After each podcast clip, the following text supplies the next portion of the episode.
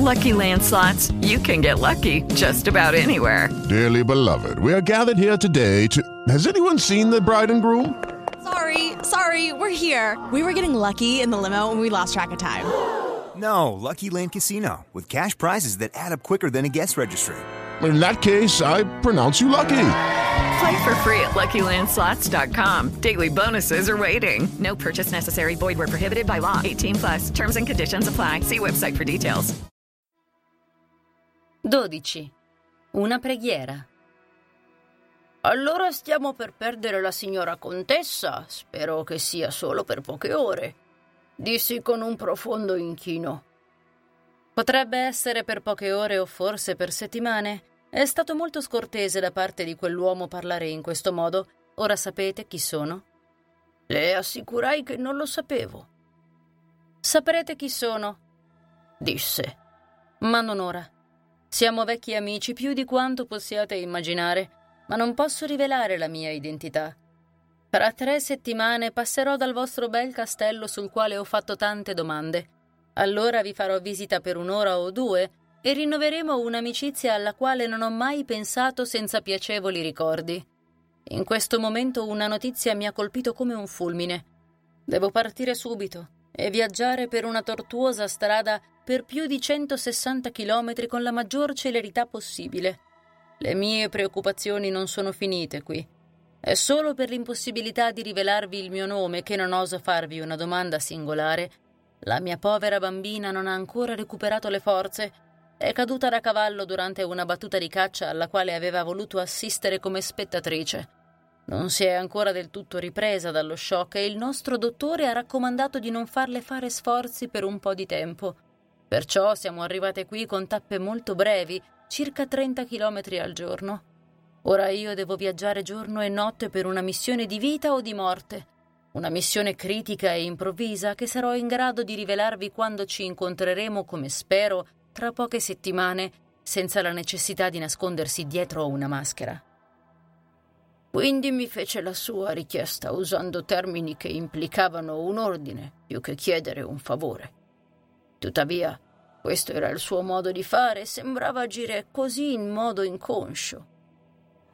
Tuttavia i termini che usò potevano essere facilmente deprecabili Dava per scontato che io avrei acconsentito a prendermi cura della sua figliola durante la sua assenza.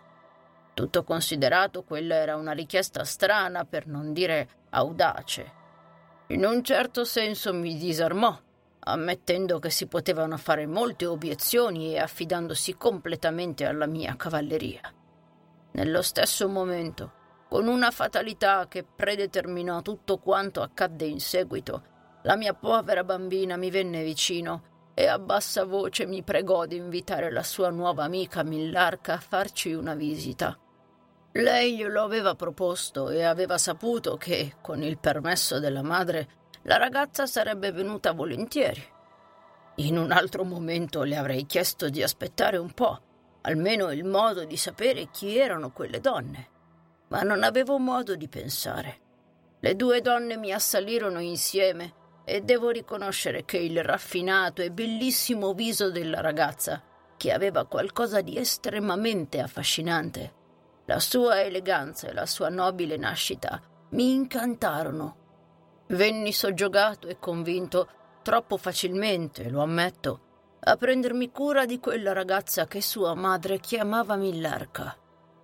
La contessa fece un cenno alla figlia che ascoltò con aria grave e severa come la madre dovesse all'improvviso e senza possibilità di rimandare recarsi in un certo luogo e la sistemazione che le aveva trovato presso di me. Aggiunsi che io ero uno dei suoi più cari e degni amici. Io, naturalmente, pronunciai le solite frasi che ero chiamato a dire e di riflesso mi misi in una posizione che non mi piaceva affatto. Poi tornò l'uomo vestito di nero e con molte cerimonie scortò la donna fuori dalla stanza. L'atteggiamento riverente di quel tale mi aveva convinto che la contessa fosse una dama di rango molto più elevato di quello che il suo modesto titolo lasciava credere. Mi lasciò con la raccomandazione di non tentare di sapere qualcosa su di lei fino al suo ritorno. Disse che il nostro nobile padrone di casa, della quale lei era ospite, ne sapeva la ragione. Ma qui, disse, né io né mia figlia possiamo rimanere senza pericolo per più di un giorno. Un'ora fa, con molta imprudenza, mi sono tolta la maschera per un minuto e temevo che mi avreste visto. Così decisi di rischiare di venire a parlare con voi.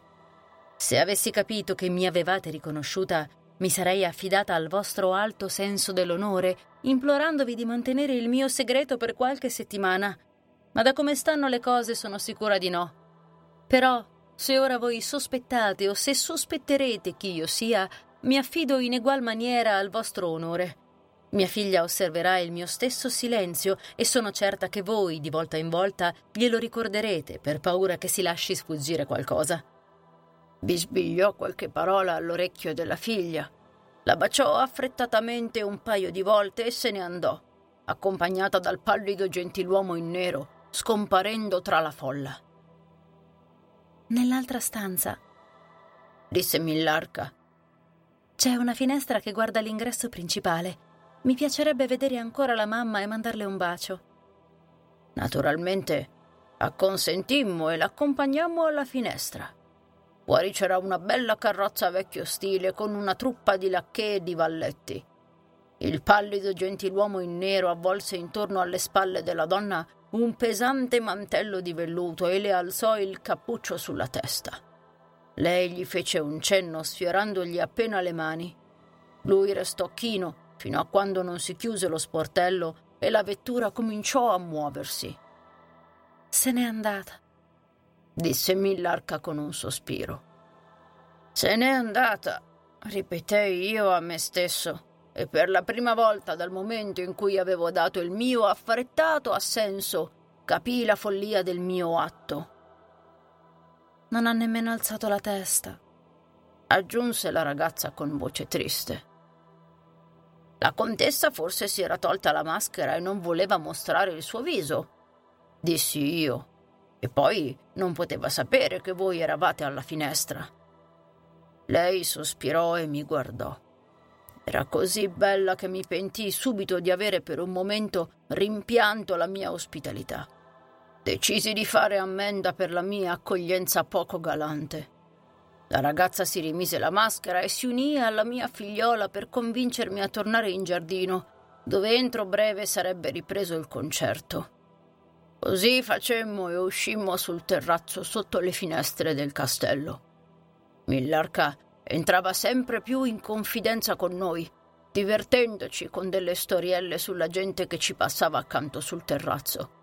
Mi piaceva sempre di più. I suoi pettegolezzi, senza essere maligni, erano molto divertenti per me che ero assente da lungo tempo dal bel mondo. Pensai che avrebbe dato molta vita alle nostre solitarie serate in casa. Il ballo non terminò che all'alba, quando il sole aveva già raggiunto l'orizzonte. Il Granduca volle ballare fino a quell'ora perché i suoi nobili ospiti non pensavano neppure ad andarsene a casa o a dormire. Eravamo appena entrati in un affollato salone quando la mia diletta figliola mi chiese dove fosse Millarca. Io pensavo che fosse con lei e lei era convinta che la sua nuova amica camminasse al mio fianco. La verità era che l'avevamo persa. Tutti i miei sforzi per trovarla furono vani.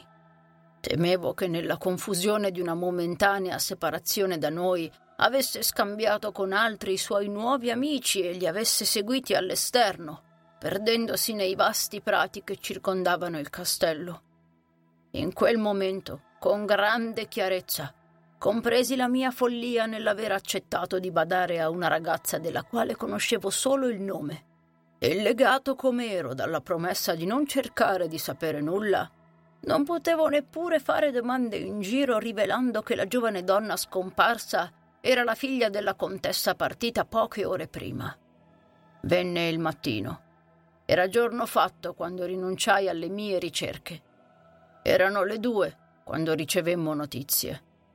Un cameriere bussò alla porta di mia nipote, dicendo che una fanciulla, che sembrava molto sconvolta, gli aveva chiesto con voce implorante dove poteva trovare il generale barone Spilsdorf e la sua figliola, ai quali era stata affidata da sua madre. Nonostante il lieve errore di riferirsi a mia nipote come a mia figlia, non c'erano dubbi che la ragazza fosse la nostra ospite scomparsa. Era proprio così. Volesse il cielo che non l'avessimo ritrovata.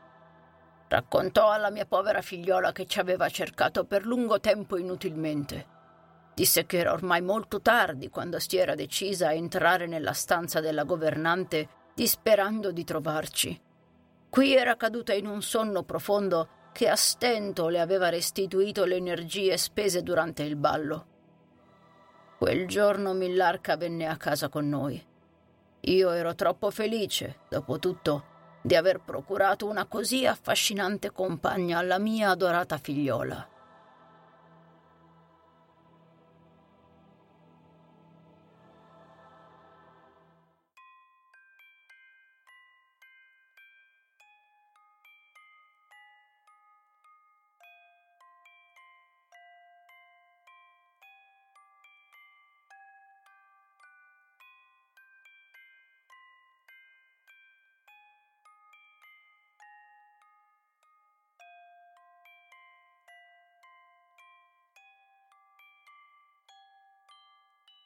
Hello, it is Ryan, and we could all use an extra bright spot in our day, couldn't we? Just to make up for things like sitting in traffic, doing the dishes, counting your steps, you know, all the mundane stuff. That is why I'm such a big fan of Chumba Casino. Chumba Casino has all your favorite social casino style games that you can play for free anytime, anywhere with daily bonuses. That should brighten your day a little.